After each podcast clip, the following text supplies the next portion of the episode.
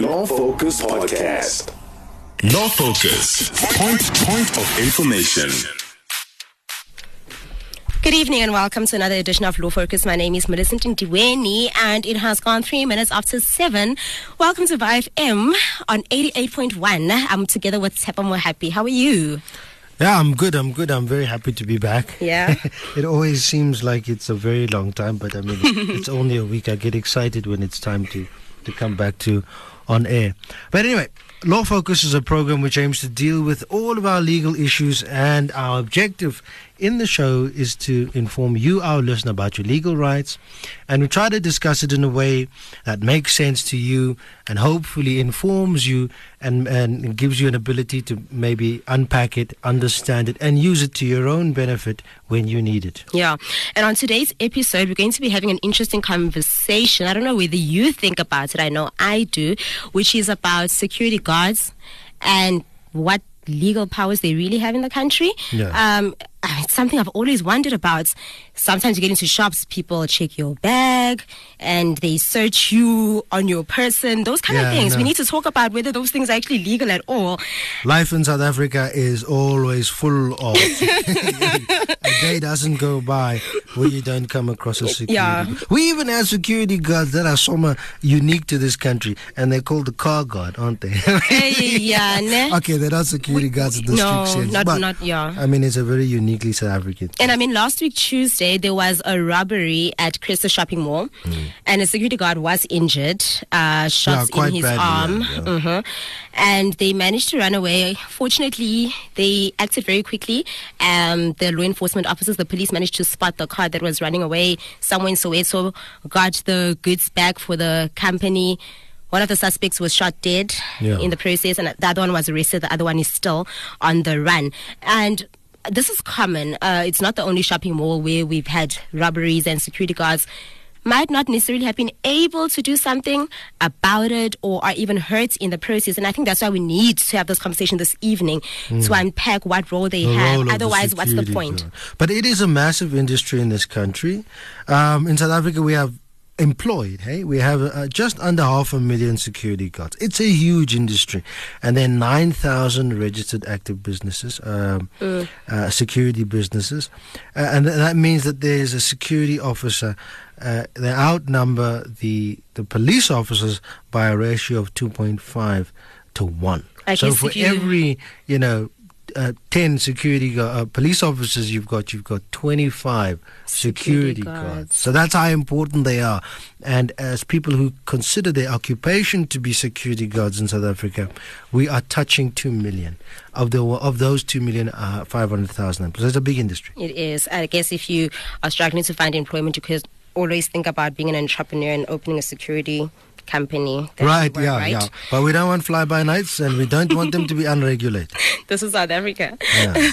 well, also Police Minister Bheki Cele earlier in the year, uh, in June actually, uh, came up with new rules and regulations for security guards um, that were gazetted. We're going to also deal with that.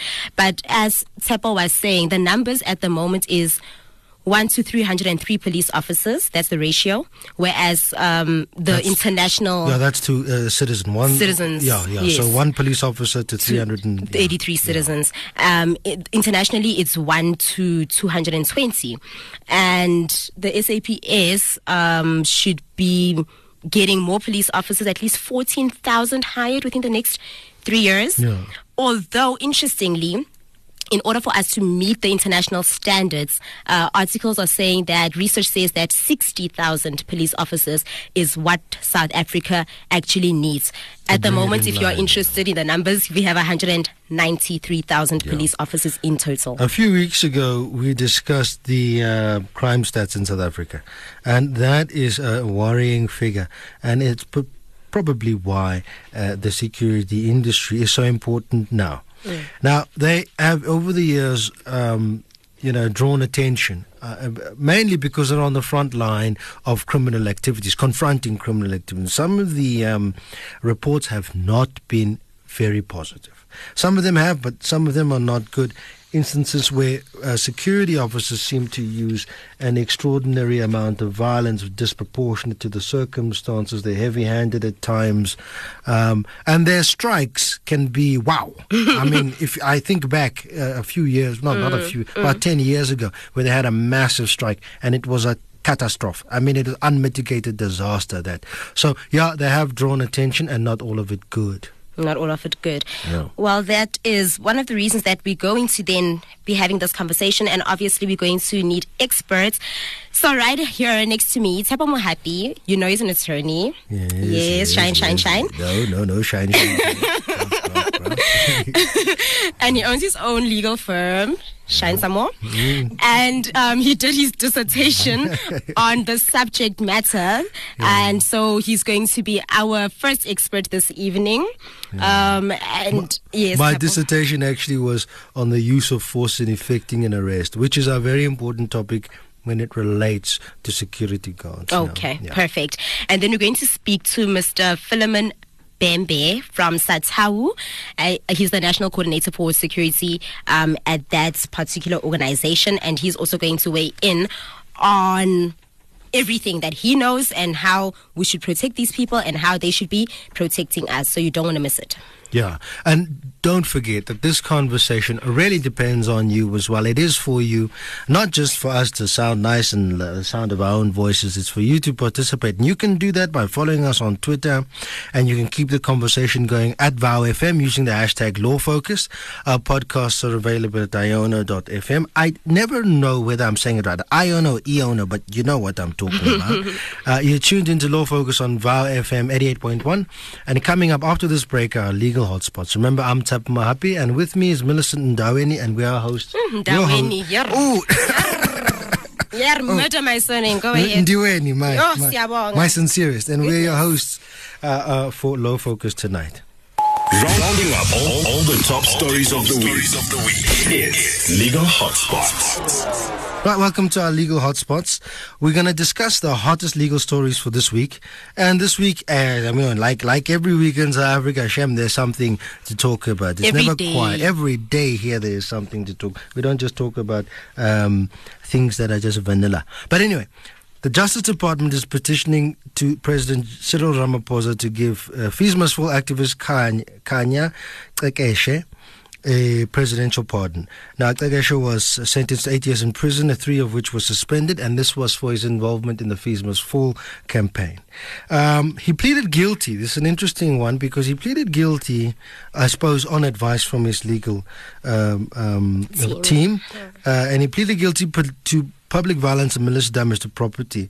Now, his new legal team said he, he, he the, it, the trial was unfair, and they want to appeal the sentence and the conviction, and they wanted the court to grant him bail. That's the magistrate's court to grant him bail pending the outcome of the appeal um, to the to the to a superior court. Now the court denied him uh, bail and dismissed his leave to appeal. Interestingly, the Justice Minister Ronald Lamola then stepped in and said they want to assist him in. Um, A presidential pardon. yeah, getting a presidential, which would have the effect of expunging his record. You see, uh, or you know, setting everything aside, making as though it didn't. Exist. It's it's a woo, it's an interesting one. I've never seen uh, this happen before, and of course, it's going to create a lot of opinions because one can argue that if if this conviction is set aside.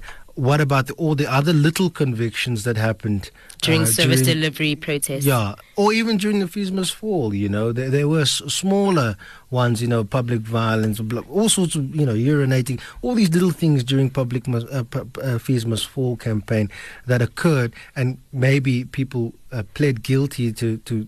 To, to, you know, Charges. to finish the process quickly. What about all of those? On the other hand, is it really uh, is it really that bad to to give a um, a pardon, given that that movement did effect a lot of changes? True. It's a very emotional one. It's a tough one. Yeah, And if you know that you have benefited from the Fees Must Fall movement, it's hard for you not to, um, what's the word, empathize uh, with the leaders of that movement because they played a very, very, very important role in bringing about the necessary change that was needed. Otherwise, Mm. some of us would not be here studying. I wonder who the complainant was in that matter, because at, at some point the complainant could have uh, said, well, you know what, I want to mediate this matter, conciliate this matter, rather than taking it all, to all the way to trial. trial. Yeah. Yeah, Anyway. definitely. That's a tough one. Uh, in another case, your favorite is in the news again, and that's former President Jacob Zuma. Hello. Hello again, Mr. Zuma. We've missed you. So, a few years ago, before he became president, uh, there were corruption charges against him, and those were taken away. And now he's back again because um, it's been alleged that he benefited from about 51, not, not that he benefited this total, but he benefited from an amount of about 51 billion rand in total, which was to purchase fighter jets, patrol boats, military equipment, um, etc. for, for, for, um, what is it called? Armed For the arms deal. The- Arms yeah, deal. Yeah, the arms deal. Yeah. and and um, before he became president, that was closed, and now it's been reopened. He tried to go to court on Friday to get this to be dismissed um, as a permanent stay of prosecution, meaning never ever again should this ever come up. But he was not successful, and so that's why he was in court in Pietermaritzburg today. Um, the the state has said this is not politically motivated, and so his legal team is going to have to come up with uh, more miracles, intellectual, legal miracles, to try and uh, find another way to to appeal the matter if if if, if they do. Um, but for now, what we do know is next year February, the pre-trial is supposed to take place, and then in April. The actual trial will be commencing. Yeah, hopefully it will take. It's, an- it's an interesting manner of litigating, almost Stalingrad style litigating from Zuma, given that he has always said that he wants his day in court. So it's really interesting. But anyway, everyone has the right to a fair trial, Yeah. and uh, if he wants to exercise those rights, we can expect an appeal here. Uh, you, you, you don't need a, Of you don't need to be a genius to know that, or, or a sangoma to know that Zuma will appeal. Okay. The Constitutional Court has made a landmark ruling in favor of Stellenbosch University's new language policy. If I remember correctly, it was around about 2016 where the language policy of Stellenbosch University was amended, uh, making English the primary medium uh, of um, instruction. Uh, and this was taken to court, and the court then dismissed the application or the the argument that uh, uh, against it. So the the court upheld um, it, and the reason uh, that it did so upheld the new language policy of English being the primary medium of, co- of of Instruction. instruction uh, is to promote multilingualism uh, and to support uh, and to support academic staff and career success of students and the staff and uh, it's really to take into account the fact that there are many many different languages in this country so that is actually quite a good ruling i'm in full support of it those men in orange uh, uh, they can cry us a river Right, now let's take a look at what is happening on our Voxy questions. Um, what we asked our, our listeners was how effective are security guards in combating crime?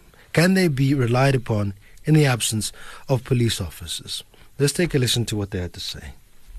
I feel like security guards do not have enough power to help fight crime because, firstly, they are not armed themselves, which makes them also vulnerable to crime. I just think they are put there, maybe at a certain complex or company, to help create a certain image. Criminals know that the, secu- the security guards at a certain place, they might they are likely to avoid the place, um, and also they are more focused on wherever they are placed, whether it's that company complex or place, not for fight, not to help fight crime for the greater good of the community. And they do not have much power in compared to policemen, also in terms of shooting guys and stuff like that. So I really think this is not sufficient, and maybe them being given more rights could be good for the community. Security guards are not effective in combating crime because they don't have the necessary training, skills, and equipment to protect themselves and their tenants. Uh, they cannot be relied upon in the absence of police officers because I think it's not their duty to combat crime, but their duty is to merely uh, maintain law and order. As much as I honestly appreciate the presence of a security officer when I go to certain institutions, I don't think they're necessarily effective at fighting crime. If anything, they're just there to make sure that people know where they're going, um, to make sure that whatever security systems are present are being put to work. Even when it comes to crowd control, you still need a, a team of police officers who are, you know, uh, crowd controlling. Um, I think they should be given much more in depth, thorough training they should be taught to deal with actual situations and not just tell you umteto awuvumi. Um, I don't think their presence deters any criminal activity. And after dark, they also go into hiding. Like after the sun sets, you can't see where the security is. So I think they also fear for themselves because they know they aren't trained enough. So uh, I appreciate them being there, but they need to be trained better. They do not. Do they do not fight crime at all? Okay, I think that they do play a role in combating crime or in preventing crime, but it's very limited. Say, for example, they are guarding a property. Ne? So ideally, bazo respond quicker than the police and they could actually babambe amam ikebeng in the act so bazobabopha under citizens arrest and wait for the amaphoyisa ukuthi afike azobathatha and then amaphoyisa because they are so sewn in to reinforce the law amaphoyisa can actually do something about that but that is only in an ideal world. In this real world, yes, bias to sell. It's like people should not even consider going to rob that place or going to go commit crime in that place because they'll be spotted and then they'll be arrested. So ama-security asiza ngokuthini they spot i-crime yenzeka and then they report it to amaphoyisa and then how fast amaphoyisa responds also yabona inokuthelela okuthile kulokho I'm not sure if I'm answering the question, but yeah, they have a very limited role, and we can only reply on them. Magu based on ukuthi amaphoyisa wona azo-reply fast kanjani so if i-security libambe isigebengu under citizen arrest iphoyisa kumele lifike promptly so that because so that azokwazi uku-reinforce the law because the security can't actually reinforce the law that's an interesting one i think they share my views which is that security guards generally don't have much power. That's just my take yeah. on the matter. Um, what's yours, Tshepo? Do you think that yeah. citizens arrest Yeah, well, I, I'm, I'm, I'm not sure that we're being fair by expecting them to have a massive impact on crime itself. They aren't law enforcement, and uh, uh, most of their work um, it doesn't involve actual arrest. It would it would involve recording of an incident or being visible to prevent an incident from occurring. Mm. But okay, we're going to unpack it and we're going to see whether or not people's perception of um, security officers is justified. All right, that's perfect. So welcome to the show, Tshepo Mohapi. You are our first oh, guest. Welcome Thank back. you for oh, oh, joining yeah. us this evening. You'd swear I wasn't here for the last 30 minutes. Yeah. Well, um, you are now working on a, in a different capacity. Right, yes. Let's start off with private security in South Africa. How important is it for us to have it? Yeah, I mean, it's it's it's it's really important to have it. Uh, we have a crime problem in South Africa. I don't think anybody can deny that. And then we also have a situation where law enforcement is not able to cope with the levels of crime that we have. So we've got a very, very high ratio of um, citizens to police officers, which is at 383 mm. uh, citizens to one police officer, whereas we should have about 220. We have half a million or so uh, security officers in the country. We only have just under 200,000 police officers. So there's a very, very big gap between what we need from a security point of view, just to feel safe, and what law enforcement is able to provide. And that gap can only be bridged by trained security. So it's a very important mm. aspect of. If you think about assets and so on that need to be moved, they can be worth millions. It can be cash, it can be gold, whatever it is, mm. but it can be a lot of money that needs to be moved. Very valuable things, and that needs security. Law enforcement can't get involved mm, in that. Yeah. And, and, and, and would we say security officers are truly empowered by the law? And if so, how effective are they in exercising the duties that they legally can, should be doing? So there's, I'm not really going to speak about regulations and so on because I mean that isn't really interesting stuff to to be honest, ju- just to be frank. The law tends to be boring always.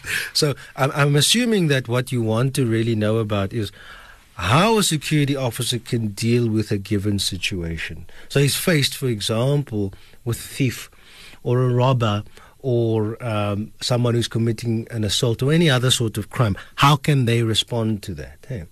All right, so a security officer is in fact no different to you and me.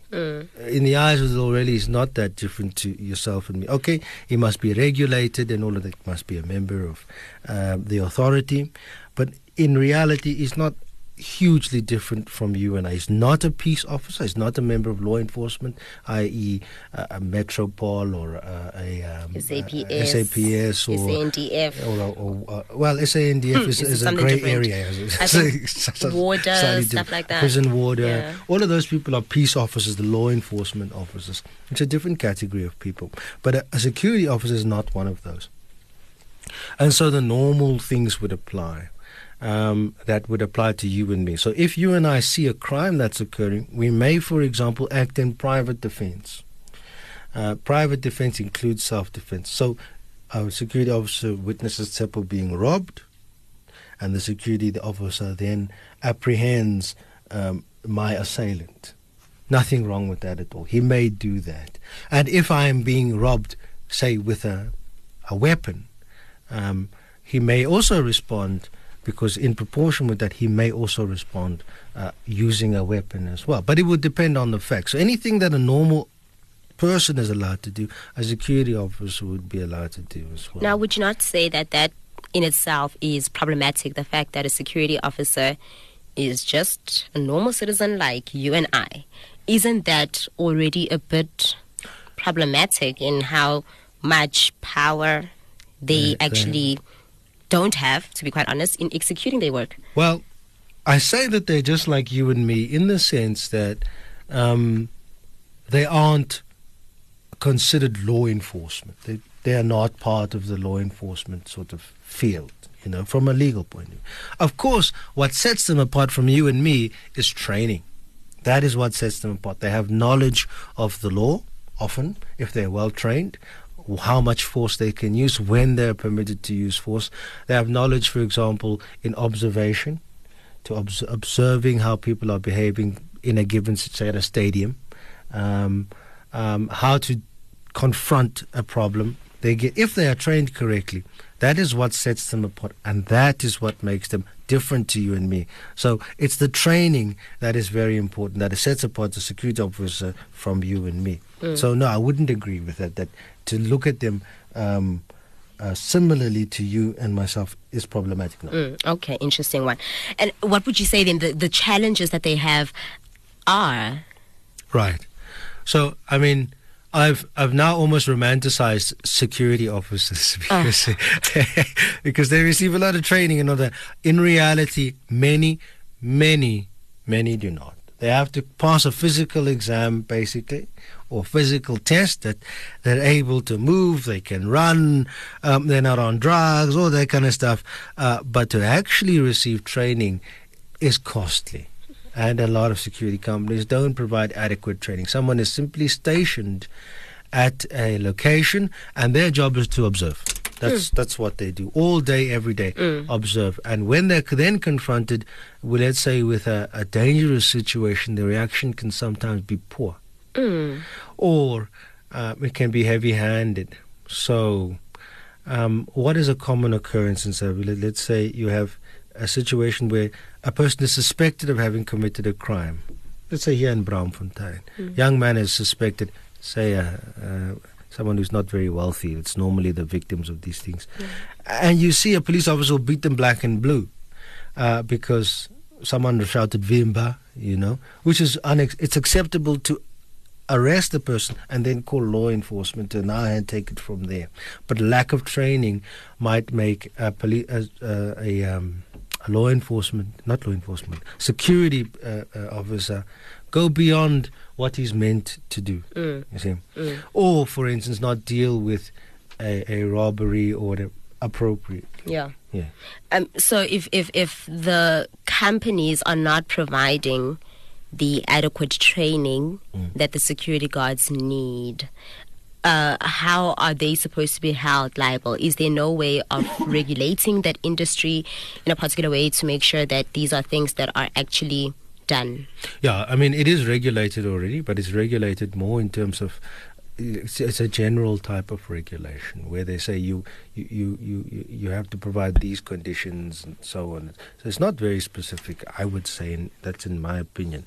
But you have to look at the security industry a little bit holistically or broadly because you have security officers, for example, an individual who is posted outside of a nursery school to watch the cars so that they're not stolen, for example, the staff cars, is in a very different situation to an individual who is inside a fidelity or what do they call cash and transit van.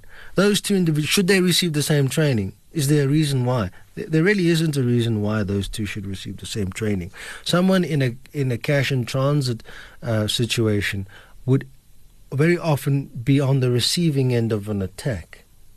You see, and they would need then, to be trained on how to deal with it, whether it's in the mall as they're transferring money or whether they're on the road, how to deal with it. Someone who's standing and is looking at the at the um, at the uh, um, the cars that belong to the employees. It's unlikely that the person is going to attack. They're simply going to break into the car as surreptitiously as they can and leave. I don't think the two need to require the same amount of training or to be trained in the same way because Mm. they're not dealing with the same kind of situation. Even though it would limit their job opportunities, yeah? Of, of course, it's different if the person then wants to advance to being in more dangerous. Or, that's something else. They can then be trained according to. But to simply ex, uh, uh, expect every security guard to be trained almost like Rambo, no, that's. I mean, that's Mm. that's not even. It's not feasible. It's not not something that's going to work. Okay. Well, it has just gone 7.30, and if you have just joined us, we are in conversation with Tshepo Mohapi on Law Focus, and we are asking him about what the law basically says about security guards, um, trying to unpack the legalities of this industry. Now, earlier this year, Tshepo, we, we made reference to the fact that the police uh, minister, Bheki Cele gazetted new changes regarding uh, security guards, the private security system as a whole, um, to ensure a different kind of uniformity amongst security officers. So some of those changes include uh, greater uh, visibility and identifiability in terms of badges that they should have, uh, the security company uh, registration uh, number of officers, those kind of things need to be visible that we can see. What uh, and of course uniform. Uh, uh, I can't forget that one. Uniform should not necessarily be like any of other law enforcement officers Yes. in South Africa. Yeah. What do you think the impact of those changes will be to the industry, to the securities as a whole? You know, I'd be interested to really look at uh, what the intended implementation would be. Right. And I, and I ask you, and I say this because I studied at Tuks. And uh, when I was at Tuks, this is going back a while now, not that long ago, but a while now. You always say that. and uh, uh, the security guards there, the, f- the the the formal security guards there, they dressed in a in a way very similar to the Metro Police uh, would normally dress, and I found it to be very effective, very very effective. In that it, it was reminiscent of law enforcement. They never they were well trained. They didn't overstep the marks. They they, they, they they were very good at their jobs, and I found that their uniform assisted them in carrying out their duties.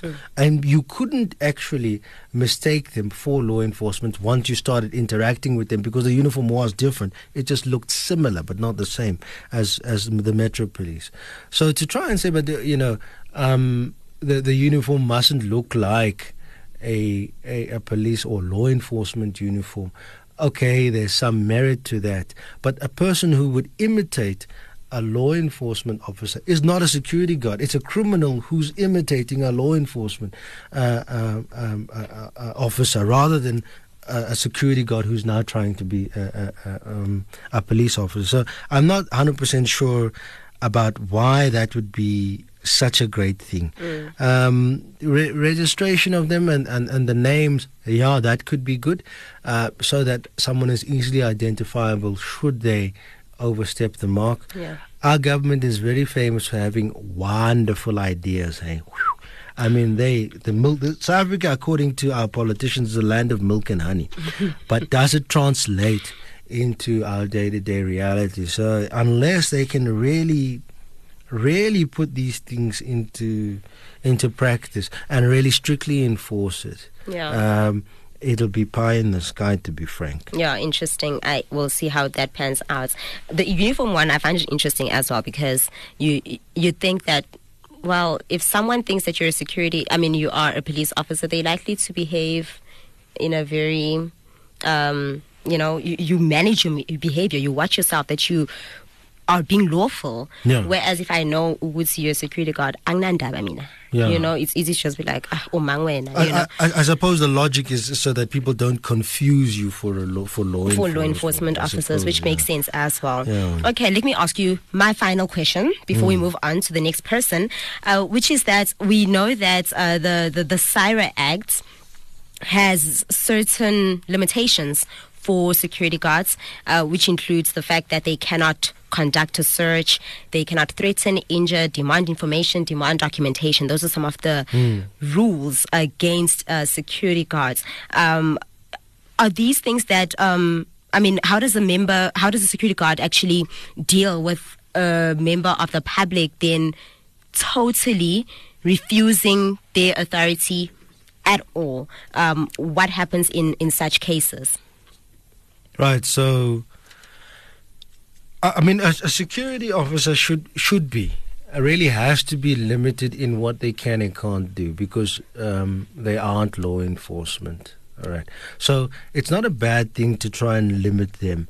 Um, for example, conducting a search on somebody isn't really something that a security officer should do. Right. Um, it can lead to all sorts of problems. The, uh, uh, chief of which would be, um, for example, a security officer searching someone of the opposite sex unnecessarily. It happens all the time, uh, but that's something that really shouldn't be happening. Or, for instance, a security officer then uh, searching, say, my bag, and law enforcement arriving, and he says, "Well, I found this in his bag," and I say, "He put it there." I don't know what he's talking about. It can create all sorts of, of issues like that, right?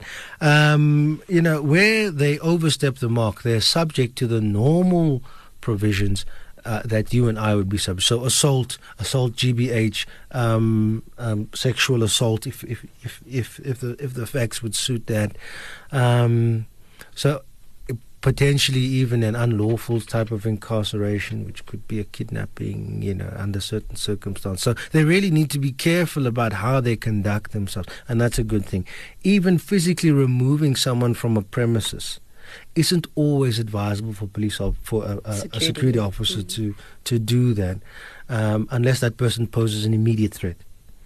Um, it would be more advisable to contain the person if they don't want to leave the premise, contain the person, and then get law enforcement to remove the person from the from the premise. So the idea of law of of security officers is to be uh, a, an assistant or to be uh, someone who assists rather the law enforcement, not take the place of law enforcement. And we can't expect them to take the place of law enforcement, nor can we expect security officers to put their own life and limb in danger uh, to save my car or even to save me. I mean, uh, at the end of the day, he's a security officer. He's not law enforcement. Interesting.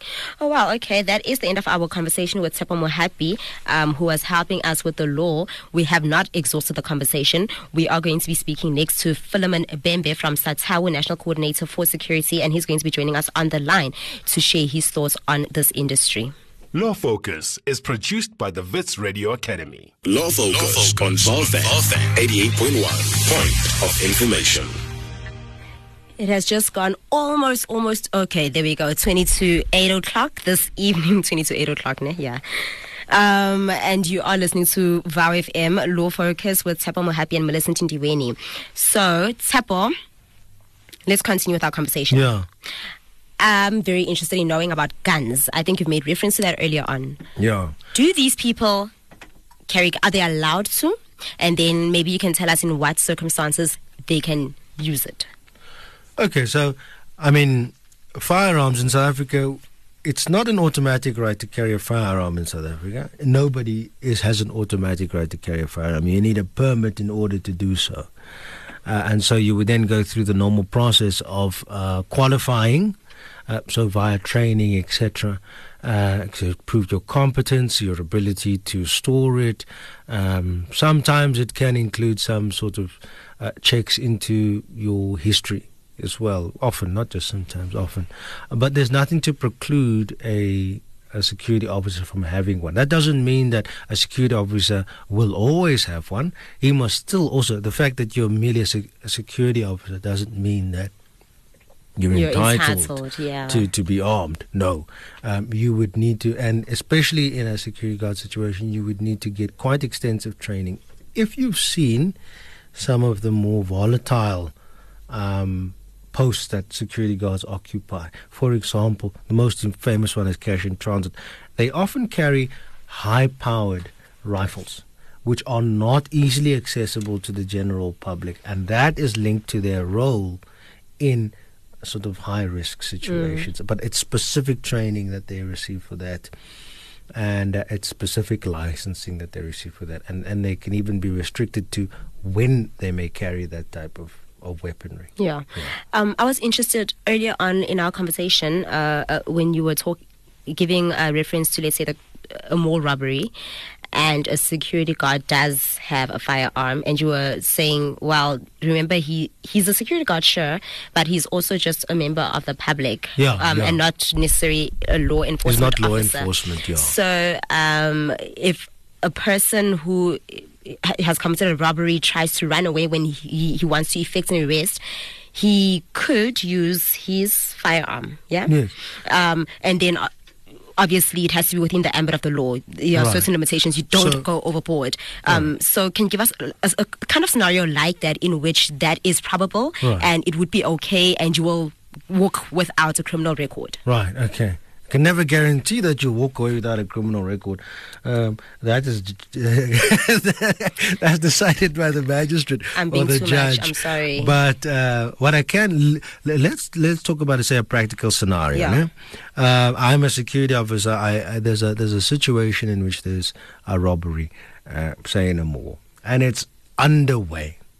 Now, my initial, if I then um, take on these the, the- these robbers as a security officer, or even as a member of the public, my initial reaction is actually can be classed as private defense. Okay, now in private defense, I may be acting to defend myself, or I may be acting to defend a third party, right? So, for example, someone like you, who's also in the mall, I may not know you, but you are subject to an unlawful attack by the robbers, and therefore I'm repelling that attack. And it's lawful for me to do so.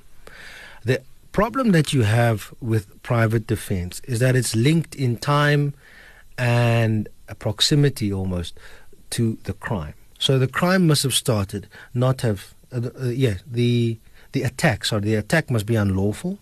It must have commenced. It shouldn't have ceased. And your reaction to the um, to the attack should be proportionate, right? So if somebody is is, uh, for example, an older lady is hitting you with a stick, I can't shoot that old lady as a strapping young man. That would be disproportionate, even though she's unlawfully attacking you right when I shoot her. That would be unlawful for me to do that. I would then be convicted of murder or potentially homicide, right? Yeah. Because it's disproportionate. So there's that issue when you're talking about private defense. It's very linked to the circumstances under which it happened.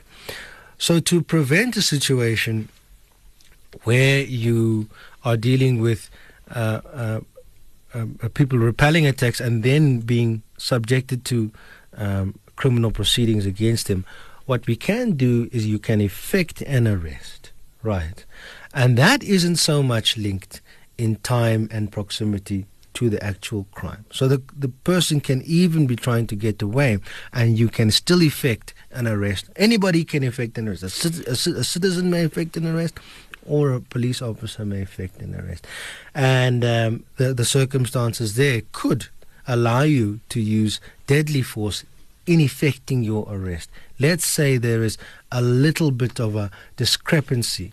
The, the, the, the attack on you has ceased. He then turns around and he looks as though he's exiting uh, the mall right? Uh, he's now shot you or whatever the, the robber's now shot you. He turns around, he looks as though he's exiting the mall. He's still armed, and I then shoot him as he's trying to exit the mall. I could raise the defense that I'm trying to effect an arrest. Remember that he's in a mall. He's already used. He's already committed potentially um, uh, uh, uh, um, um, attempted murder, depending on the facts. He's now uh, uh, moving, you know, away from you. But there are lots of other people there who's he going to harm next? The, the crime that he's now being arrested for by me is a very serious one as well. Um, and I could even still raise private defense there if he poses a threat to the other people around him. It's a much broader type of uh, defense that's available. That doesn't mean that you won't go through the whole shenanigans of potentially being arrested, charged with attempted murder or murder, me, charged with a, a murder, attempted murder, and then having to raise those defenses. Uh, that used to be the case long ago. Nowadays, they're trying to open an inquest docket to find out whether a murder charge would be uh, acceptable or not. But it's going to be a long process for me to go Yeah. through. Yeah, but a security officer can rely on those provisions in order to effect an arrest, Yeah. and even to use deadly force under certain circumstances to effect that arrest. Mm, that is in proportion with whatever the attack is. That would now be directly linked to private defense. Proportionality is directly linked to private defense. In effecting an arrest, there is some proportionality, but it's not as strongly connected. Okay.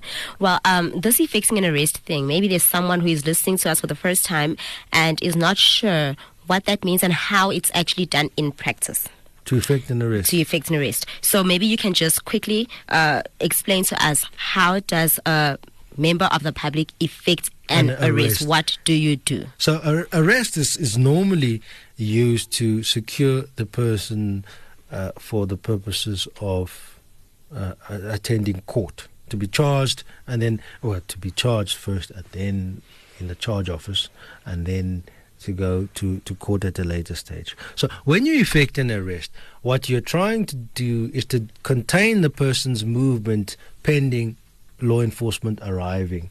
And if you are law enforcement, you are then containing their movements, transporting them, say, to the police uh, uh, station, and then uh, charging them now in the charge office um, with a particular crime. Hey, it's just it's it's to habeas corpus. what Does it need the body? Does it need uh, a physical holding the person? Uh, w- is that part of it, or would that be now bordering on harassment or assault if you have to physically hold a person, put them in a particular situation? I mean, I think it also now has to deal with power. I, I am not in a position to effect an arrest. I'm such a tiny person. Uh, but umude and you you are stronger than me. It's easy for you to effect an arrest. So it depends also on perhaps your stature and and and um, I guess psychologically also people have something to do with what they assume your position in society is your class position right there tends to be that kind of oh you respect someone because they look like they're worth respecting not the right thing to do necessarily but that is kind of like how people operate um, Yeah. so what, what's your comments on those Yeah, well, I'm, I'm um, you know, if, you're effecting an arrest, needs to be a reason why. So you need to suspect that the individual has committed a, a crime. So whether they did it in front of you or you believe that this person is a wanted individual. Um, so you've seen their um, their photo in a wanted photo or something like that. It's then when you effect an arrest. Now, it may not be necessary for you to physically restrain them, but in all likelihood, it will be necessary Yeah. for you to do that because there are very few people that are going to say, "Oh, Oh, yeah, yes, sorry, you've me." got me." uh, so yes, you may need to physically detain them and put them in a uh, in a in a controlled environment, say, so a lot of our larger um, stores um, with shoplifting cases, this is just a quick example, will take the suspected shoplifter and place them into, say, the staff room and then call law enforcement. And you couldn't say that that is a kidnapping. It absolutely isn't a kidnapping. You can't then come when I say, but it's a counter charge of kidnapping. They have a reasonable suspicion that you've committed a crime and therefore they place you under arrest. Now, all of the other considerations are superfluous. Whether you're rich or poor or, or, or whatever the case may be, if you are uh, suspected of having committed a crime, you can be arrested and then you can explain yourself in court. Or should there not have been an arrest, you may have recourse at a later stage. Mm. Uh, but for the other considerations, those come secondary. Mm-hmm. Right. The the effecting the arrest itself is to gain control over the person's movements until they can be um, dealt with via law enforcement, whether it's to charge them and release them on bail or have them appear in court or whatever the case may be. Well, I guess yeah, I, I would still say that I guess it's it's not easy to always be successful in that. When I think of a situation, the situation in my head, I don't imagine it me being successful in Yeah. effecting an arrest. Oh, Just- oh. yeah. So I was just trying to be practical about it. Um, Oh. That's H- what. how would you effect an arrest? Someone who's small in stature. yeah, like you know, those kind of things are. I don't know. I wouldn't say it's superfluous. I think it's part of the considerations of being able to successfully do it. Mm, simply, you know. I mean, if, if if I'm a rugby player, huge guy, and Mm. you try to arrest me, I, I, I, I, I don't know that that would, you know. Work Yeah, nowadays, I, never. I'm not sure. yeah. You know, maybe I might end up with an injury. Yeah, you, so yeah. Remember, there are very few instances in South Africa that would compel you Yeah. to effect an arrest. Hey, you may effect an arrest um, um, if you suspect that somebody is in the process of committing a crime, and then you wouldn't, for example, need a warrant for an arrest under those circumstances. A police officer wouldn't need a warrant to search you where he suspects that. Um, a crime has been committed, and if he now has to go for a warrant to search, it would defeat the purposes of getting Definitely. a warrant. So, you know, it's a practical thing. Definitely. And I think there's something that we can also quickly speak to about uh, when a security guard's life and limb uh, is under imminent threat. Oh, yeah. Um, how do we explain that and what do they do in such situations? So, where a security guard himself is under threat, Mm. he may rely on private defense, self defense. He may rely on that, provided all the requirements are met that I discussed earlier.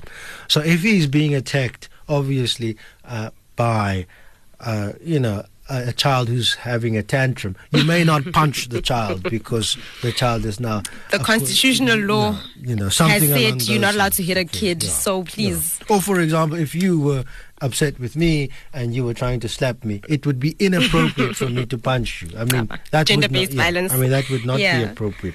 I mean, it would be something different if uh, one of our burly guests here tried that. Of course, I'm a small guy, relatively small guy. Of course, I might react in a different way.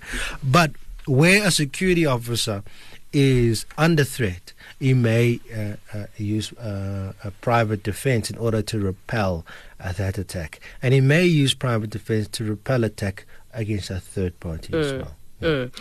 Okay, well, that's interesting. I don't think I've got any much more to add uh, on today's topic. I don't know if you think you might have anything that is like really burning. Yeah. Um, p- p- perhaps we should cut them a little bit of slack. I heard some of our Voxy guys, perhaps a little bit of slack where perhaps some of the the, the security guards that we deal with on a day-to-day basis, Yeah. very often their job is to observe and is to uh, try to record instances and to assist in a criminal case at a later stage where they will testify as to what they've seen. Um, so sometimes to to to expect uh, uh, security officers to step into the shoes of law enforcement, no. Sometimes I think we're asking for too much. We're asking for too and much. these guys, shame they don't earn. Eh? They really No, they do don't. not Their salaries are really, it is, really, really- I've, I've represented quite a few of them in the CCMA, and wow, I give them respect uh, because of the, the, the what they go through in order just to bring a little bit of bread home. Uh, Mm. so I don't think we can expect miracles. Let's rather get the, the, the police force to be enlarged and better trained and, and, and maybe get the discussed. security guards to train with police, maybe? Mm, I mean, interestingly, there are some CPF and and and, yes, and so on. we do have that. Yes, we do have that, uh, which which in a way that's also. Um, a kind of security Yeah. kind of thing, you know, because okay, there's some law enforcement involved and you know private personnel involved as well, and there you have long, you have good, strong collaborations between the two, and they feed off each other, and it can work very well. Mm-hmm. Um, so yeah, more of that would be would be good. Definitely. Thank you so much, Tshepo. You were excellent. You were awesome. We had you for the whole show, and you did not get annoyed with us for asking you a million questions. No, no, I love talking about things. Thank you for sharing your legal expertise with us. Remember, if you are interested in catching this show or any other shows uh, that we have done, you can go to iono.fm. Alternatively, if you Google www.witsjournalism, you will find um, law focus options there. It can help you with your legal assignments. I am not lying. So you want to check it out. And then up next, we're obviously going to have a fun, fun, fun, fun, fun, fun uh, music fest with the voice of hip hop. We have the DLXL in the building, and he's the one who's going to be taking the show. And this evening, from our producer, Spiwe Muloi, as well as Simba Honde and our law focus researchers Sisetu Zingelwa, Nalka Mamate Sitle Munama, Tshepo Mohapian, as well as myself, Millicent Ndiweni. Thank you for tuning into Law Focus tonight. Law Focus podcast is also available on iTunes. Search Law Focus.